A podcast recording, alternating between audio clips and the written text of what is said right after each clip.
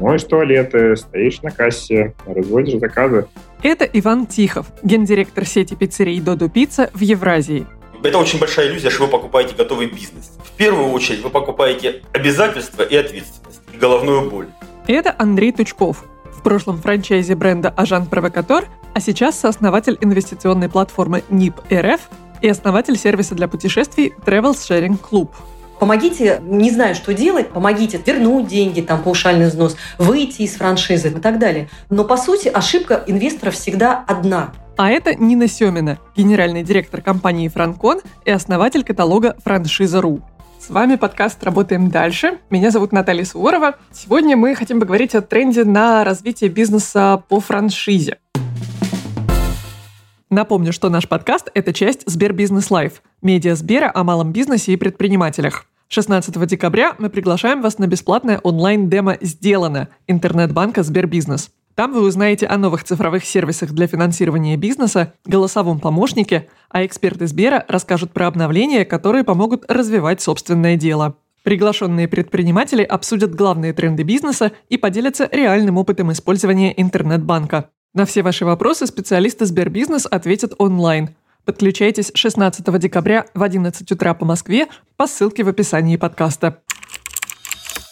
Мы хотели сегодня сделать такую тему чуть более практическую. Конечно, развитие бизнеса по франшизе нельзя назвать новым трендом, он в России давно, но есть такое ощущение, что в последнее время в него какой-то, казалось бы, новый приток людей, новых лиц, возможно, новых предпринимателей, в том числе там даже тех, у которых было не так уж много опыта до этого. Гуляя летом по Москве, я заметила, что все меньше вокруг каких-то одиночных и не сетевых кафе, пиццерий, разных салонов красоты и все больше точек крупных брендов.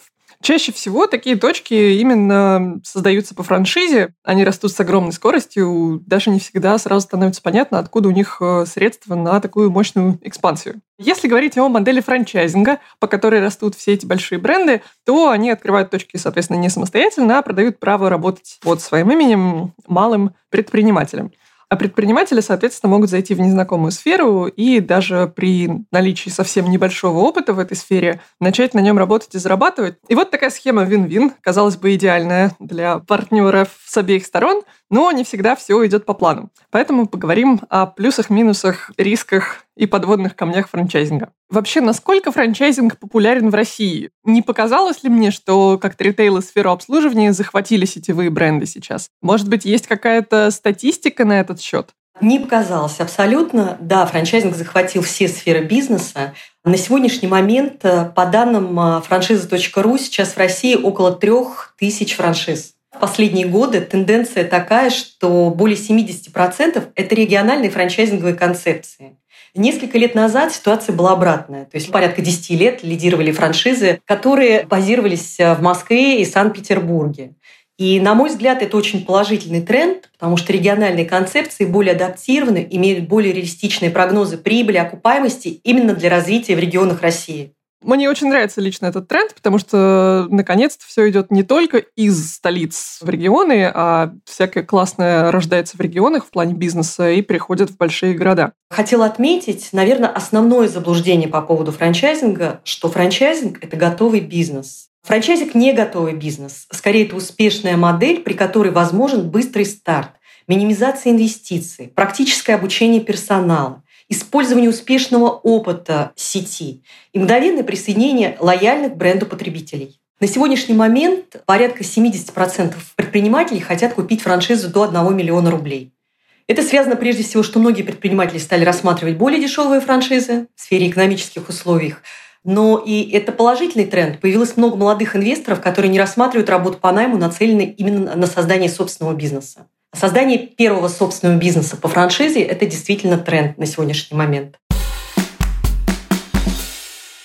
Сегодня с нами представитель как раз такого крупного, известного, любимого народом бренда Dodo Pizza, который изначально развивается по франшизе. Буквально с самого начала был нацелен на масштабирование по такой модели. Иван, расскажите, пожалуйста, теперь вывод в двух словах про то, как Dodo Pizza растет вы когда сказали, что изначально выбрал путь развития по франшизе, я подумал, что речь про меня в том числе. Я с обеих сторон был. Я в компанию пришел как партнер франшизи. Я открывал 29-ю пиццерию в Химках на тот момент. Сейчас работаю в головном офисе в управляющей компании. Нашей компании чуть больше 10 лет. Она появилась в 2011 году. Основатель Федор Овчинников еще в 2010 задумал, и в 2011 в апреле мы открыли первую пиццерию в подвале Сыктывкара. Сегодня у нас около 750 пиццерий в 15 странах мира. Франчайзинг изначально был частью задумки, частью большой идеи построить глобальную компанию родом из России – Соединив IT-технологии, мы разрабатываем собственную информационную систему DDS, на которой работают э, все наши партнеры, предприниматели.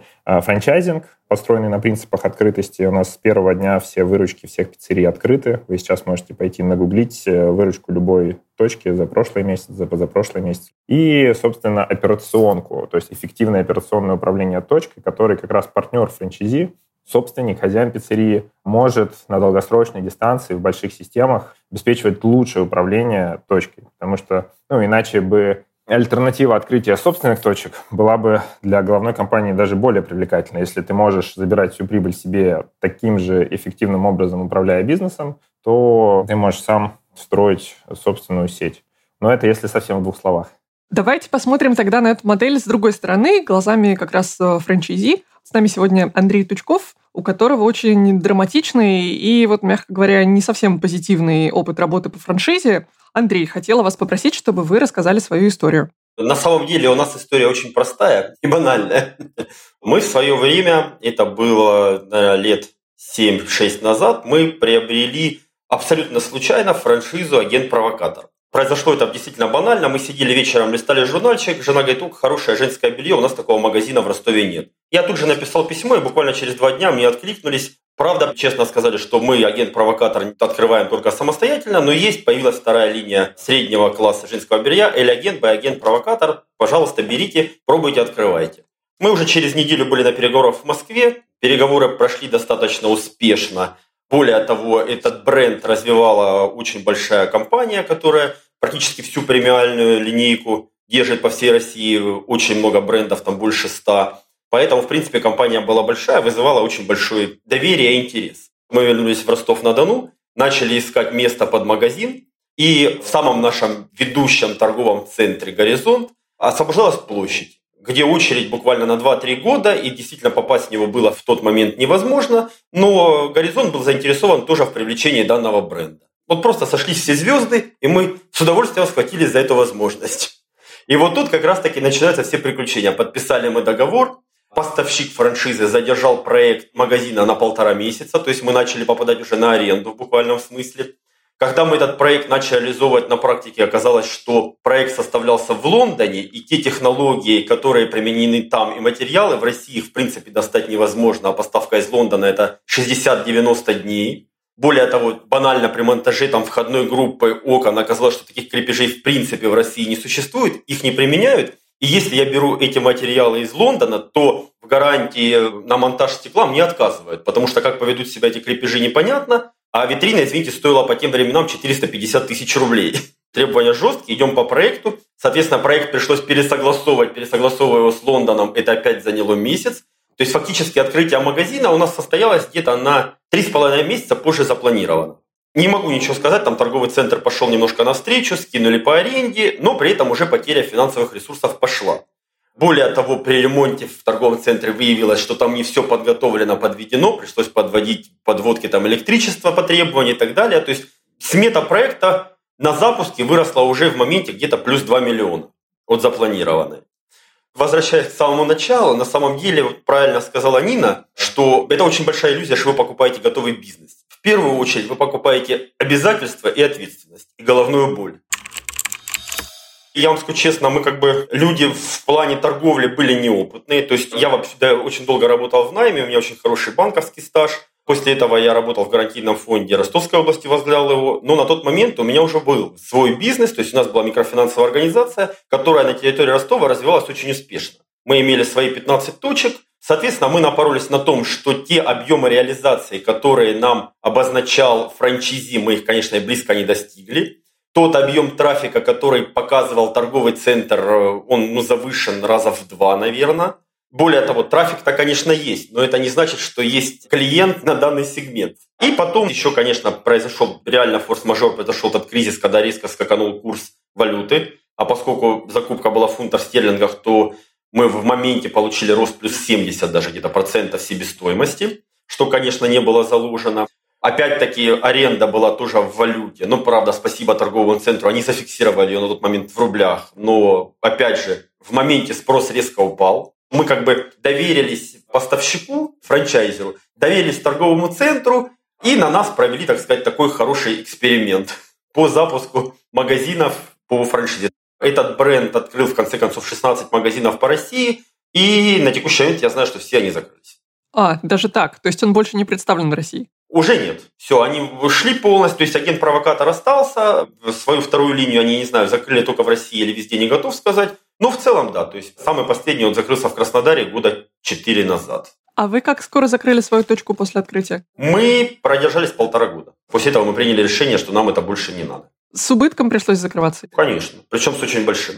С каким, если не секрет? Вы знаете, в совокупности, наверное, где-то по 9 миллионов получилось. Очень жаль, что с вами такое произошло. Действительно много сложностей в открытии бизнеса по франшизе, но вы после этого продолжили заниматься бизнесом? Как вы вообще пережили эту историю? Конечно, мы продолжили. У нас после этого было два мини-отеля в Ростове очень хороших. Мы оба продали. На текущий момент я полностью бизнес в онлайне, больше никакого физического присутствия, потому что это головная боль аренды, сотрудники и прочее. Сейчас у нас есть национальная инвестиционная платформа, это краудлендинговая площадка. И мы, я думаю, в декабре уже запустим полноценно сервис для онлайн-путешествий travelsharing.club. Вы для себя как оцениваете вот тот опыт с магазином? Очень позитивно. Очень позитивно. Я на самом деле понял, что никогда никому доверять нельзя. Все расчеты можно делать только самостоятельно. Никто никогда не продаст хорошую прибыль, готовую модель. Все это иллюзия.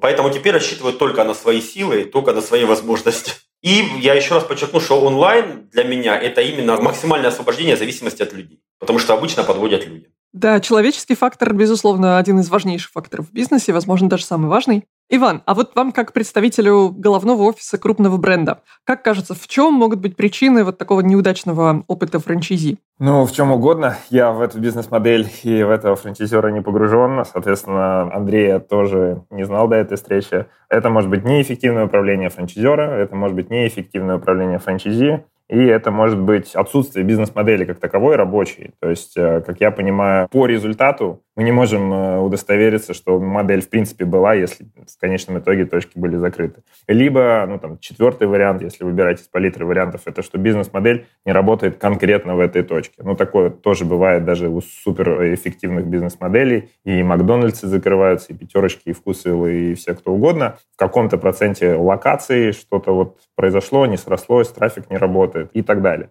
Со стороны, не претендую на объективность, но звучит так, что бизнес-модели эффективной франчайзинговой там пока еще, в общем-то, не было, и Андрей столкнулся с соответствующими сложностями. В принципе, в отсутствующей бизнес-модели, то есть или в плохом франчайзинге, может не, там, не заработать никто. То есть все партнеры, там, не знаю, разорятся, потеряют деньги. Это либо заведомо мошеннические схемы, либо ну, просто развалившийся франчайзинг. В каком-то среднем франчайзинге там а, лучшие партнеры смогут зарабатывать, у них будет хороший бизнес, а у других ничего не будет получаться. И такая некая супер идеальная франшиза в вакууме – это где все или практически все партнеры успешны. Но это франшизы Клондайк, таких э, по пальцам можно посчитать, найти. Как правило, есть требования к франчизи по капиталу, по опыту э, и так далее, и так далее. Естественно, вот эти франшизы — это там, всем известные большие бренды, которые уже подтвердили на практике, что их бизнес работает по франчайзингу. И история э, между тем, что входить во франчайзинг первыми партнерами или в уже устоявшийся большой франчайзинг, это разные истории. Тут э, разные риски. Партнеры, которые к нам переходили первые, а многие из них сейчас крупнейшие партнеры, у них там 20, 30 или 65 пиццерий у крупнейшего партнера. Они, так сказать, поставили на правильную лошадь и ускакали далеко. Но вначале у многих из них не хватало стандартов, системы, понимания и так далее. Сейчас э, партнер франчайзи новый, который приходит, он получает не бизнес под ключ, тут я 100% согласен, это не готовый бизнес но модель, систему, по которой без какого-то опыта, но с рвением, с желанием, с погружением и с трудолюбием, делая все правилам по инструкциям, ориентируясь на опыт других франчайзи, обмениваясь этим опытом, ну, можно с очень высокой вероятностью добиться успеха. Смотрите, Иван, вот вы говорите, что у вас там есть крупные франчайзи, 65 пиццерий, 20 пиццерий и так далее. То есть фактически человек ставит на одну лошадку и, грубо говоря, с ней бежит. Не дай бог, что-то случается с головной компанией. Ну, все бывает там, вплоть до акционерных рисков. Вы завтра разваливаетесь и все. И практически мой бизнес на 65 пиццерий подвержен этому риску закрытия. Ну, и кирпич на голову упадет, и Аннушка масло разлила. Ну, то есть ну, я... Я, я... Я про то, что все-таки это как-то не совсем разумно. То есть, опять же, я, получается, доверяю свою судьбу совсем сторонним людям, акционерам компании, которые их, в принципе, даже никогда, наверное, не видел, не знаю. Те же партнеры крупнейшие, большинство из них сами являются в том числе акционерами компании. У нас больше 200 акционеров э, в компании, и среди сотрудников, и среди партнеров и основателя, конечно, все они знают лично. Ну, тут это вот, как вы упомянули, про зависимость от людей. Мне кажется, в принципе, большой бизнес без зависимости от людей, от государства, от общества, от среды, в которой ты работаешь, построить невозможно. Вот у тех ребят, у которых э, была изначально амбиция построить большой бизнес, они берут э, соответствующие риски на себя. Опять же, сложно и мало кому удается построить что-то большое одновременно в разных местах. У нас там Илон Маск и Стив Джобс, э, их мало, а большинству людей все же нужно на чем-то одном очень долго фокусироваться, чтобы получить результат перед тем, как перейти на другую стадию? Ну, я скорее немножко про другое. То есть я про то, что, грубо говоря, если человек развивал эти 65 пиццерий самостоятельно, то его риски, они меньше, чем в случае зависимости от головной компании. Не, ну если мы берем гипотетически ситуацию, где у него уже есть 65 своих точек, то это же совсем другой бизнес а, отвечать за маркетинг, за бренд, за IT, за проектирование, за поиск помещений. То есть партнеры делают огромную большую работу, связанную с операционной работой, с локальным маркетингом, там, с управлением командой, но все равно другую, очень большую часть работы выполняет управляющая компания. Это другой бизнес, другой уровень сложности. В принципе, создать ресторанную концепцию это прям очень сложно. А построить готовую ресторанную концепцию – это чуть-чуть, как минимум, попроще. Ну, я скажу честно, я смотрел вашу бизнес-модель. У вас интересно, вот, конечно, с точки зрения IT. Конечно, платформа у вас очень серьезная. Ну, если честно, я вот хотела сказать, что в нашей вот среде э, скорее франшизу Додо Пицца называют не франшизу в сфере общепита, а франшизу в сфере IT. Я могу точно сказать, что на самом деле это на сегодня лицо франчайзинга, там, да, то есть номер один. И буквально вчера я слышала разговор на улице, когда рассказывали, что такое франчайзинг. Там один молодой человек рассказывал и рассказывал, вы знаете Федора Овчинникова. Это просто уличный разговор. Вы знаете Федора Овчинникова, вы знаете, как он сделал бизнес именно на франшизе. И это, конечно, уникальный механизм удержания франчайзи, о чем мы, наверное, будем говорить позже. И сама по себе очень уникальная франшиза. Да, есть такой момент. И также я знаю, что у Додо Пицца довольно лояльные партнеры, и в целом, в общем-то, все всеми довольны. Но недавно была история, как раз о которой Федор Овчинников писал в своем Фейсбуке. А, разгорелся скандал вот с вашим ярославским франчайзи Евгением Ткачевым. Его отключили от системы Додо Пицца. Мы спросили его точку зрения. Конфликта как такового изначально не было. Я развивался очень быстро, чтобы мы понимали, я за 4 года открыл, запустил 12 пиццерий. Это очень высокая скорость развития, в принципе. Поэтому я занимался только этим, работал, не поднимая головы, 24 на 7, без отпусков, без выходных. Открывал на собственные средства, продал недвижимость, продал квартиру, дом – помогали родственники деньгами, брал кредиты, брал заимствования у инвесторов, соответственно. Потому что я верил в бренд, я верил в большую светлую историю развития сети пиццерии «Додо». Ситуация началась примерно а, летом 2019 года, когда ко мне зачастили выездные проверки – в город Ярославль стали проверять очень часто мои пиццерии. То есть, чтобы мы понимали, примерно на 2019 год вообще хоть раз в какую-то пиццерию э, приехала выездная проверка, это была большая редкость, то есть порядка, наверное, 5-10% на тот момент пиццерии хоть раз кто-то туда приехал. Но в мои же пиццерии приезжали постоянно, был элемент предвзятости в этих проверках, то есть это было очевидно, потому что все мы понимаем, где чисто и где грязно. Там, если у меня чисто, то есть мы стоим с проверяющим, я говорю, вот это чисто, это же видно. Он говорит, нет, это все же грязно. То есть мне приходилось доказывать очевидные вещи, и это было невозможно. Вместе с тем а, у нас есть внутренние проверки рейтинга стандартов. Ко мне тоже приходили постоянно одни и те же люди, хотя они должны меняться. Они выбираются через группу ВКонтакте, поэтому они должны меняться. Они в течение года-полутора приходили одни и те же и абсолютно предвзято а, делали эти проверки. Одновременно ко мне стали а, поступать после таких жестких проверок предложения о том, чтобы выйти из бизнеса в Ярославле, продать или, как они говорили, представитель управляющей компании, скинуть эти пиццерии. Я отказывался, поскольку на тот момент я целенаправленно переехал в Ярославль. То есть я жил в Ярославле с 18 года, как только начал там деятельность, потому что это сложный рынок, сложный бизнес, необходимо было находиться прямо на месте и заниматься его развитием. Я был убежден и с энтузиазмом относился к этой работе. Тем не менее, за период с 19 года по сегодня примерно прошло четыре волны, так я называю, этих жестких моментов, когда в той или иной степени различными способами меня пытались забрать город, забрать пиццерии. Чем больше я сопротивлялся, наверное, тем больше было давление с той стороны. Я писал письма и Федору Овчинникову, и Андрею Петелину. Реакции от Федора Овчинникова не было никакой. Он не ответил ни на одно мое письмо. А, ни на одно сообщение. То есть я лично с Федором Овчинниковым не общался ни разу. И несмотря на то, что я по внутренним меркам считаюсь крупным партнером, то есть у меня было открыто 12 точек, то есть это крупный партнер. Ну, то есть я считаю, что, конечно, он должен был бы уделять мне внимание, тем более при решении каких-то серьезных вопросов. Когда, как я понимаю, управляющая компания поняла, что я не сдаюсь, не отдаю никак пиццерии в Ярославле этот город, то они приняли радикальные меры, соответственно, провели массово проверки в городе, и на основании якобы повторного нарушения в одной из пиццерий они прислали уведомление о расторжении договора коммерческой концессии со всеми четырьмя пиццериями с принуждением к продаже в течение трех месяцев летом во время пандемии всего бизнеса за короткий срок. И одновременно они мне не давали разместить объявление по продаже бизнеса в Ярославле. То есть не было возможности мне разместить ни на внешних открытых источниках, ни внутри сети. Я со своей стороны предлагал различные способы решения ситуации переговорным путем. В том числе я обратился к омбудсмену по защите прав предпринимателей который э, перевел мое дело в область э, медиации, то есть центр э, медиации при омбудсмене, где мы предлагали провести переговоры с сотрудником управляющей компании, чтобы найти выход из этой ситуации. Управляющая компания долго не соглашалась на эти переговоры, тем не менее в итоге они согласились. На переговорах была с их стороны однозначно жесткая позиция. Я со своей стороны постоянно шел на уступки. Мы договорились о том, что мы встретимся в следующий раз 10 ноября, но в ночь с 31 на 1 ноября меня внезапно отключили отключили от системы и в 0020 прислали в том числе письма о расторжении ДКК.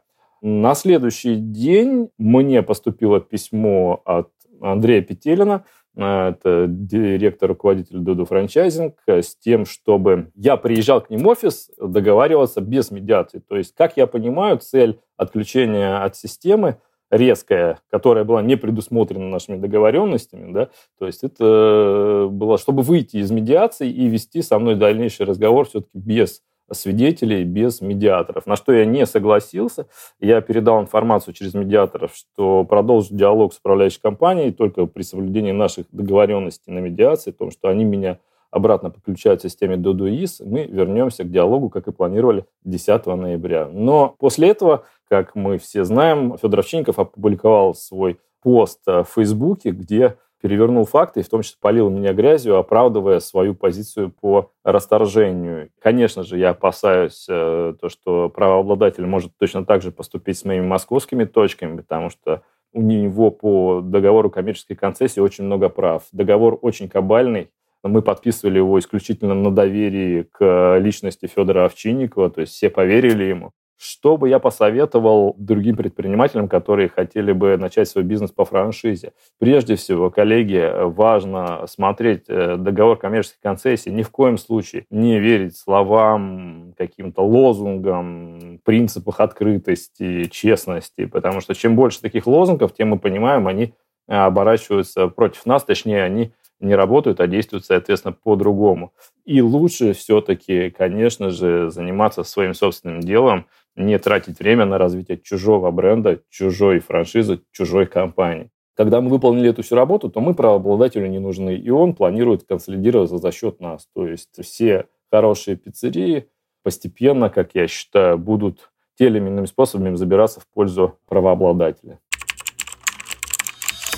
Расскажите, пожалуйста, Иван, о своей версии происшествия, почему возник конфликт. Смотрите, объективно это горячие новости последних дней, но такая рябь, если посмотреть на долгосрочную историю компании. Впервые за 10 лет у нас такая неприятный конфликт, неприятная история с партнером. Даже когда у нас бывали такие ситуации, они случались, что партнер не справлялся по качеству, он продавал свои пиццерии другим партнерам или новым партнерам. Либо Экономика не сходилась, было тяжело управлять, не ожидал, что вот это именно такой бизнес, или просто потерял интерес, решил открывать э, что-то другое, не знаю, там, фитнес-центры, киберклубы. Как правило, всегда партнеры находили покупателя. Здесь э, сложная история у нас работы с этим партнером. Мы работали почти 4 года и продолжаем работать. У него еще есть несколько пиццерий в Москве.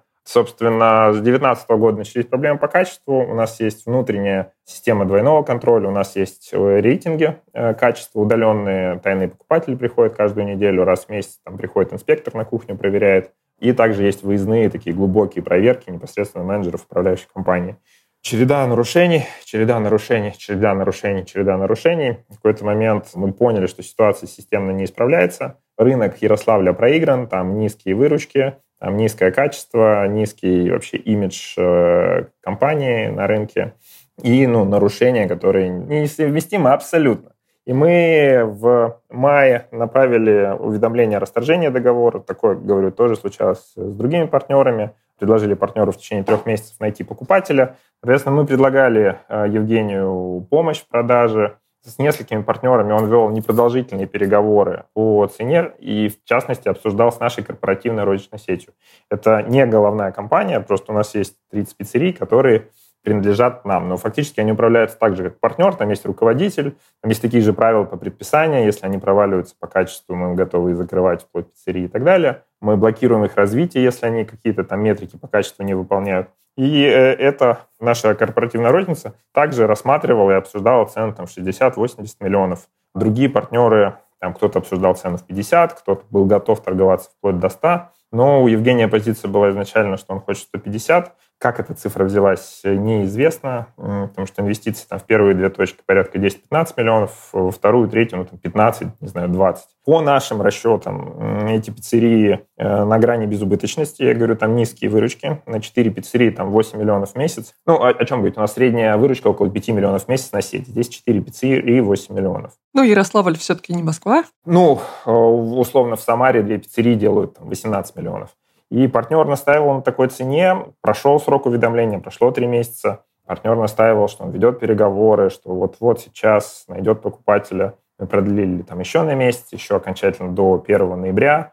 Мы встретились накануне за несколько дней э, на медиации судебной в попытке убедить партнера продать пиццерии не нам, а у нас нет заинтересованности. Мы их просто хотели, чтобы ну, не пришлось закрывать пиццерии, чтобы можно было продолжать работать. Но наступил день X, мы тоже как бы не железные, у нас есть договорные отношения, и 1 ноября мы отключили систему, направили уведомление о расторжении. Партнер почему-то продолжает работать не на доставку, а в ресторане. Это нарушение наших э, законных прав э, правообладателя. Мы уверены в своей позиции, будем защищать свои интересы в суде. И уже ну, нам придется встречные иски делать в связи с тем, что партнер продолжает использовать нашу торговую марку незаконно. На Ярославле у нас планы большие. Мы соберем заявки с наших действующих, текущих партнеров, которые будут готовы инвестировать, открыть там классные пиццерии, инвестировать в маркетинг, потому что рынок нужно будет отыгрывать заново, показать ярославцам, что мы умеем хорошо работать. И я думаю, что уже там через несколько лет будут несколько прекрасных пиццерий в Ярославле всех радовать.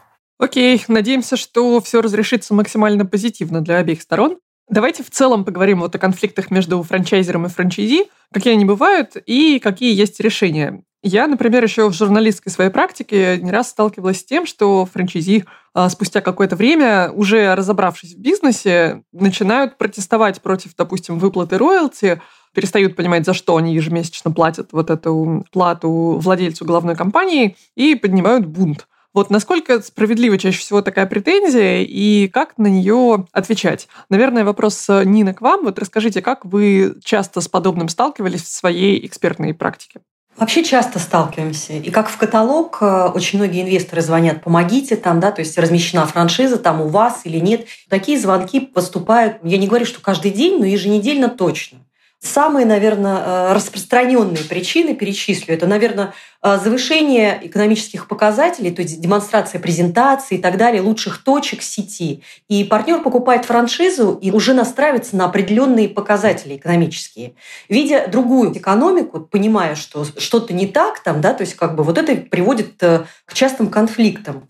Дальше, наверное, это обещание поддержки каких-то преференций, там очень много в переписке, в презентациях. И э, инвесторы обращаются к нам и говорят, помогите, не знаю, что делать, помогите там вернуть деньги, там паушальный взнос, выйти из франшизы там, и так далее. А, но, по сути, ошибка инвесторов всегда одна.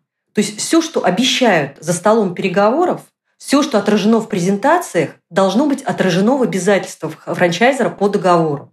То есть, к сожалению, в большинстве случаев э, там, да, то есть доказать, что франчайзер обещал и не сделал, практически невозможно. Как правило, э, жалуются на отсутствие поддержки. Здесь вы правильно говорите. Просто возникает э, момент, когда в начале деятельности франчайзи следит за каждым советом франчайзера и благодарен за то, что франчайзер помогает открывать ему точку, а, проходит год там или какой-то период, там, в зависимости от бизнеса, и начинаются вопросы, а что он мне делает, а поддержка, а я бы мог сам, а я уже все знаю, у меня уже есть клиенты. Есть э, психологическое даже исследование, психологический портрет франчайзи, взаимоотношений франчайзи. Это на самом деле случается в каждой сети, и э, здесь вопрос механизмов удержания франчайзи. Андрей, вы предъявляли ли какие-то претензии, я имею в виду не судебные, а просто там разговаривали ли с э, головной компанией, у которой вы купили франшизу, просили ли ее как-то о помощи, чтобы они большую часть принимали именно вот в развитии вашего бизнеса? Регулярно, причем несколько раз в неделю. Ну, наверное, тут тоже была немножко моя ошибка. То есть я считаю, что я действительно приобрел полуготовый бизнес. Я понимал прекрасно, что работать там надо самому, но, по крайней мере, я, опять же, как четкий финансист, у меня должно быть вот единичка к единичке сложилась, получилась двоечка, по-другому быть не может. А когда к единичке прибавляется единичка, получается полтора, то у меня с кредитом не бьется. Соответственно, вот когда что-то получалось не так, я регулярно звонил, и причем звонил я нашему куратору, скажем так, там иногда бывало 2-3 раза в день, согласовывая какую-то мелочь. Потому что мы оказались в ситуации между молотом и наковальней. С одной стороны, у меня есть головная компания, с другой стороны, у меня есть торговый центр. И согласовать, я извиняюсь, даже музыку в магазине – это целый геморрой. И вот эта состыковка – это постоянная головная боль, постоянные волнения. И на самом деле, что меня еще во всей этой ситуации сильно напрягало, что э, я почему-то считал, что франшиза – это, наоборот, помощь. То есть я буду тратить на эту вещь меньшее количество времени, чем я трачу на свой основной бизнес. И даже при учете, что как бы у меня этим бизнесом в основном занималась жена, времени выедала у меня очень много на вот организацию переговоров, договоренностей. Вот это все очень-очень, конечно, неправильно. Иван, а у вас такое бывает, что франчайзи просят какого-то большего участия или считают поддержку со стороны Додо Пиццы головной как бы недостаточной? Наверняка кто-то может э, и считать в какие-то моменты. У нас больше там 170 партнеров. Но как проблемы в целом у нас так вопрос э, не стоит, потому что за тот э, объем роялти, который платят наши партнеры, мы предоставляем очень многое в сравнении с рынком. У нас привлекательные условия, 5% э, роялти. За это мы предоставляем систему поставок, информационную систему, базу знаний, обучение, все материалы, необходимые для работы, проектирования, строительства, маркетинг, запуск новых продуктов. Соответственно, я Думаю, что абсолютное большинство, подавляющее большинство партнеров э, понимает ценность, которую франшиза дает. И действительно, если бы всего этого не было, системно смотря на бизнес, я понимаю, что даже у самых лояльных, подписавшихся кровью, условно, партнеров, если они не получают какой-то поддержки, а платить они продолжают постоянно, такие мысли могут закрадываться. Но вот что касается общественного питания, если честно, крайне мало кейсов вообще в мире, когда кто-то выходит э, из франчайзинга, открывает э, свою точку места, и у него все там хорошо работает, все колосится.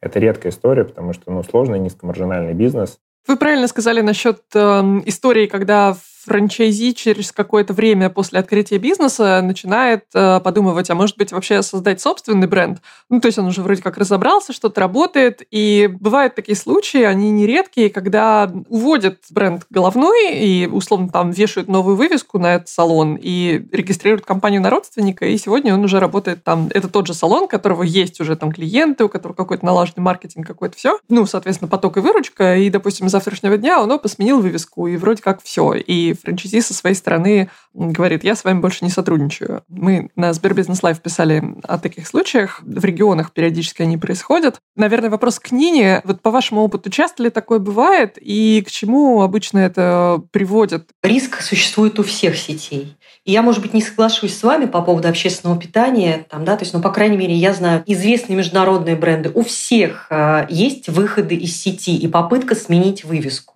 То есть какие бы жесткие договоры не были, договор коммерческой концессии с выходом, с запретом там, на покупку конкурентных франшиз, с запретом ведения подобной э, деятельности там, и так далее, там, запретом использования определенных слов, выходы практически были у многих сетей. Можно я уточню? Я все же имел в виду, что успешные выходы. А успешные, ну, ну, были полууспешные, скажем так, там, да, то есть как бы, да, не часто я соглашусь. И здесь получается, ну что они, они теряют бренд, но самое главное, что я вот в данном случае соглашусь, что они теряют э, стратегическое развитие бизнесом. То есть сейчас бизнесом раньше занималась главная компания, то есть направляла там, да, то есть как бы там участвовала в развитии точки.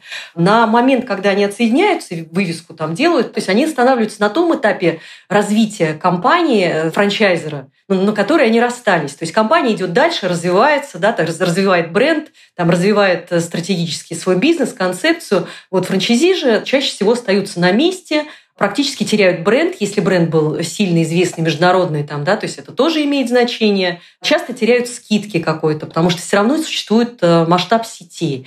Но еще раз говорю, что все партнеры задумываются по поводу поддержки, и все партнеры начинают э, смотреть на весы. То есть есть поддержки и есть механизм удержания. Вот в частности у Додо Пиццы уникальнейший инструмент, уникальное программное обеспечение. Партнер нарушает, отключается программное обеспечение.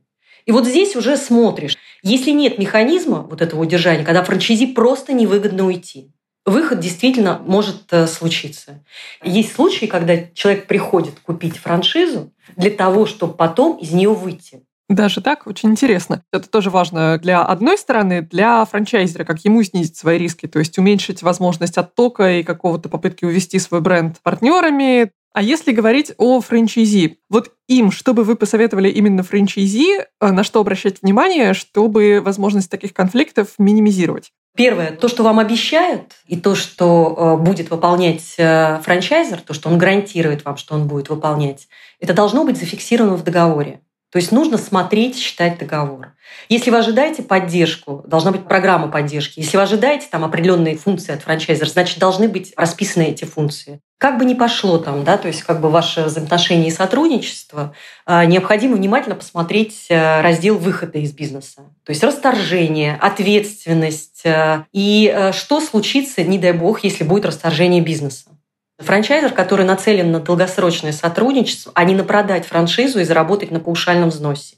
Не будет говорить о том, что работайте как хотите, там, да я не буду вас трогать, контролировать, э, да у меня роялти там либо нет вообще, не, ну как бы отсутствует и так далее. То есть для того, чтобы обслуживать франчайзинг, для того, чтобы оказывать поддержку, для того, чтобы контролировать этот бизнес, для того, чтобы франшизы были успешные, у франчайзера должна быть инфраструктура. И если нет роялти ежемесячных отчислений, если он не хочет ничего контролировать, заведомо эта франшиза настроена на продавать, заработать, и фактически э, легче найти новых франчайзи, чем иметь проблемы со старыми. Возвращаясь к тому, чтобы вы посоветовали франчайзи, которые открывают свой бизнес по франшизе сегодня, возможно, первый. Вот, Андрей, исходя из вашего опыта, вы бы что сказали? Ни в коем случае не покупать. На самом деле, я, это, конечно, шутка. Вот. Самая большая ценность, на самом деле, франшизы – это только бренд. Больше ничего. Все остальное – это только зависимость. Нина тоже говорила вначале, что сейчас у них представляют 3000 франшиз. Я уверен абсолютно, что если я сейчас залезу на сайт, я из них буду, хотя поверьте мне, я много занимаюсь бизнесом, много ковыряюсь, я буду знать из этих компаний штук 10 от силы. Ну, может быть, 30, хорошо, то есть это 1%. Все остальное, соответственно, это просто надутые какие-то пустышки. Их рассматривать пока я вообще не советую, ни в коем случае считаю, что это делать невозможно. В случае Додо Пиццы я согласен абсолютно. Очень хороший пример, хорошая компания. Действительно, вот то, что они развили IT-систему, это уникальная вещь, которая на рынке представлена только у них. Но в этом их и плюс, с одной стороны, но в этом их и минус. Вот они только что сказали, что хоп, вас отключили. Да, я понимаю, что франчайзи нарушил условия, я даже не спорю. Но вы полностью от них зависимы. Это тоже огромный минус.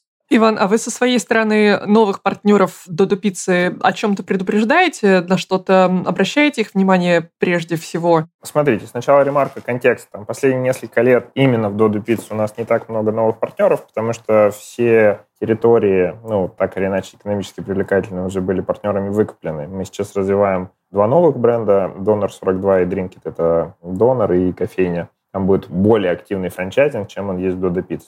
Мы, на самом деле, никогда не продавали франшизу. Мы всегда искали партнеров. Мы даже отговаривали партнеров и отговариваем и сейчас. Дружище, это сложный бизнес, тебе придется в первое время жить в пиццерии, а работать не покладая рук. И еще ты можешь и прогадать с помещением. Тебе нужно будет привлекать инвестиции или инвестировать свои деньги довольно существенные. Есть там типовые сметы, ну, типовая пиццерия у нас смета 15-17 миллионов, но есть те, кто открываются за 14, а есть там те, кто открываются за 24, там год, полтора проводят электричество, газ все остальное, что в конкретной локации заранее не предусмотришь. Мы советуем пообщаться с э, другими партнерами франчайзи и взвесить, нужно ли оно тебе, готов ли ты сделать на эту ставку, готов ли ты заниматься этим бизнесом. Мы ожидаем, что партнер, вовлеченный в этот бизнес, что это в идеале его единственный основной бизнес, или как минимум главный. И ну, там, последний этап, можно сказать, отсева – это такой курс молодого бойца, прохождение курса а, обучения. У нас сейчас это три недели, которые включают из себя а, неделю посещения сокращенных смен для обучения на кухне, неделю полноценной работы в пиццерии, моешь туалеты, стоишь на кассе, разводишь заказы чтобы понять, что, собственно, тебе предстоит и что предстоит твоей команде. Ну, как минимум, на первом этапе. Что мы хотим, чтобы люди, которые нашим бизнесом управляют, понимали, как он работает, э, могли выйти на линию с командой, как минимум в день директора. Это у нас такая есть э, общее мероприятие, когда мы выходим на кухню, чтобы человек был вовлечен. Потому что инвестиционная позиция самого партнера-предпринимателя по отношению к нашему бизнесу приводит к тому, что этот бизнес не растет, э, затухает, качество падает, и все, в общем-то, не очень хорошо работает. Вот примерно так мы отпугиваем новых партнеров. Можно я еще отпугну да, новых да, партнеров? Отпугните.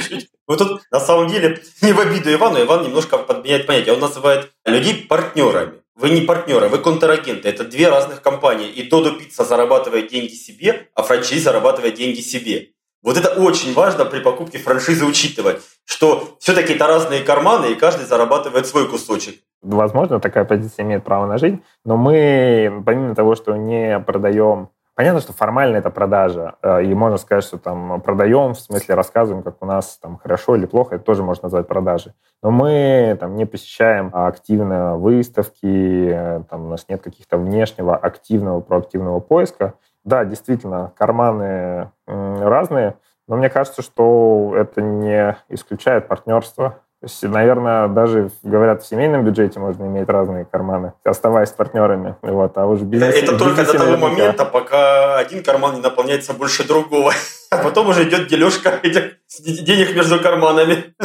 Если на оба кармана не хватает, то возможно. Вот, мы верим в вин-вин, что вместе можно больше сделать, больше заработать. Хороший подход. И такой вопрос более широкий, но все-таки он, наверное, к Нине, как к эксперту. Нина, как вы считаете, по вашему опыту сейчас в России, если смотреть на сферы, какие-то прям горячие сферы, в которых стоит покупать франшизу? Есть ли такие? Может быть, на какие-то сейчас особенно высокий спрос? Сейчас появится много интересных франшиз, потому что, ну, скажем, такие вот специфические экономические условия и условия, которые сейчас э, создались, они всегда выводят э, новые франчайзинговые концепции.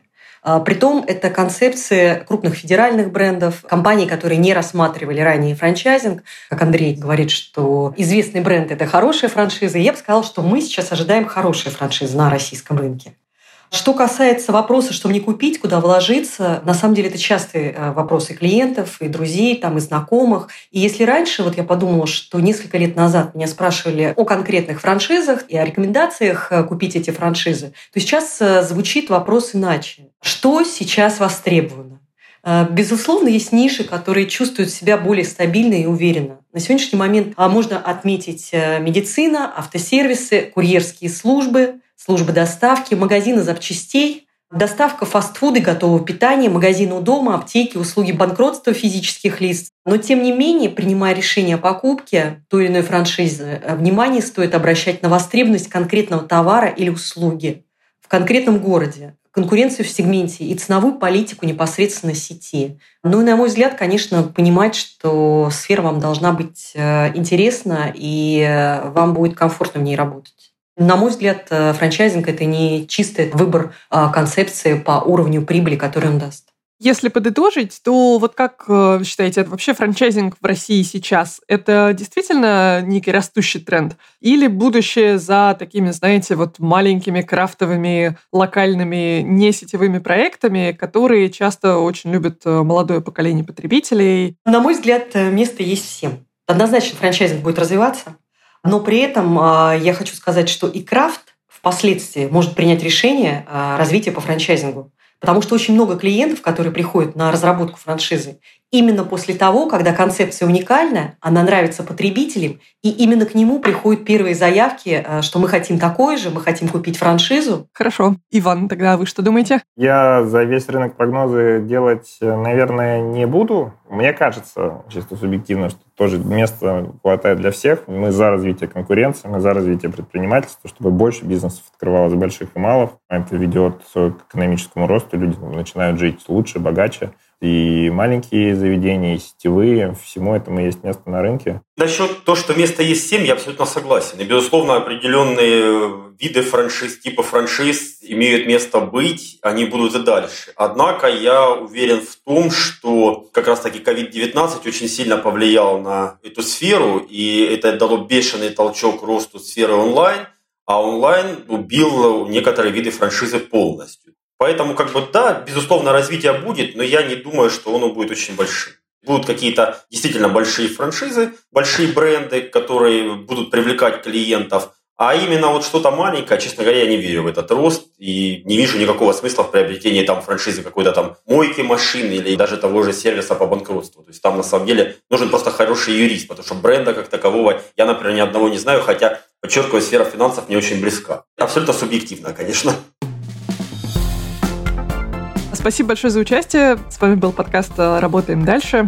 Читайте Сбербизнес Лайв и услышимся через две недели.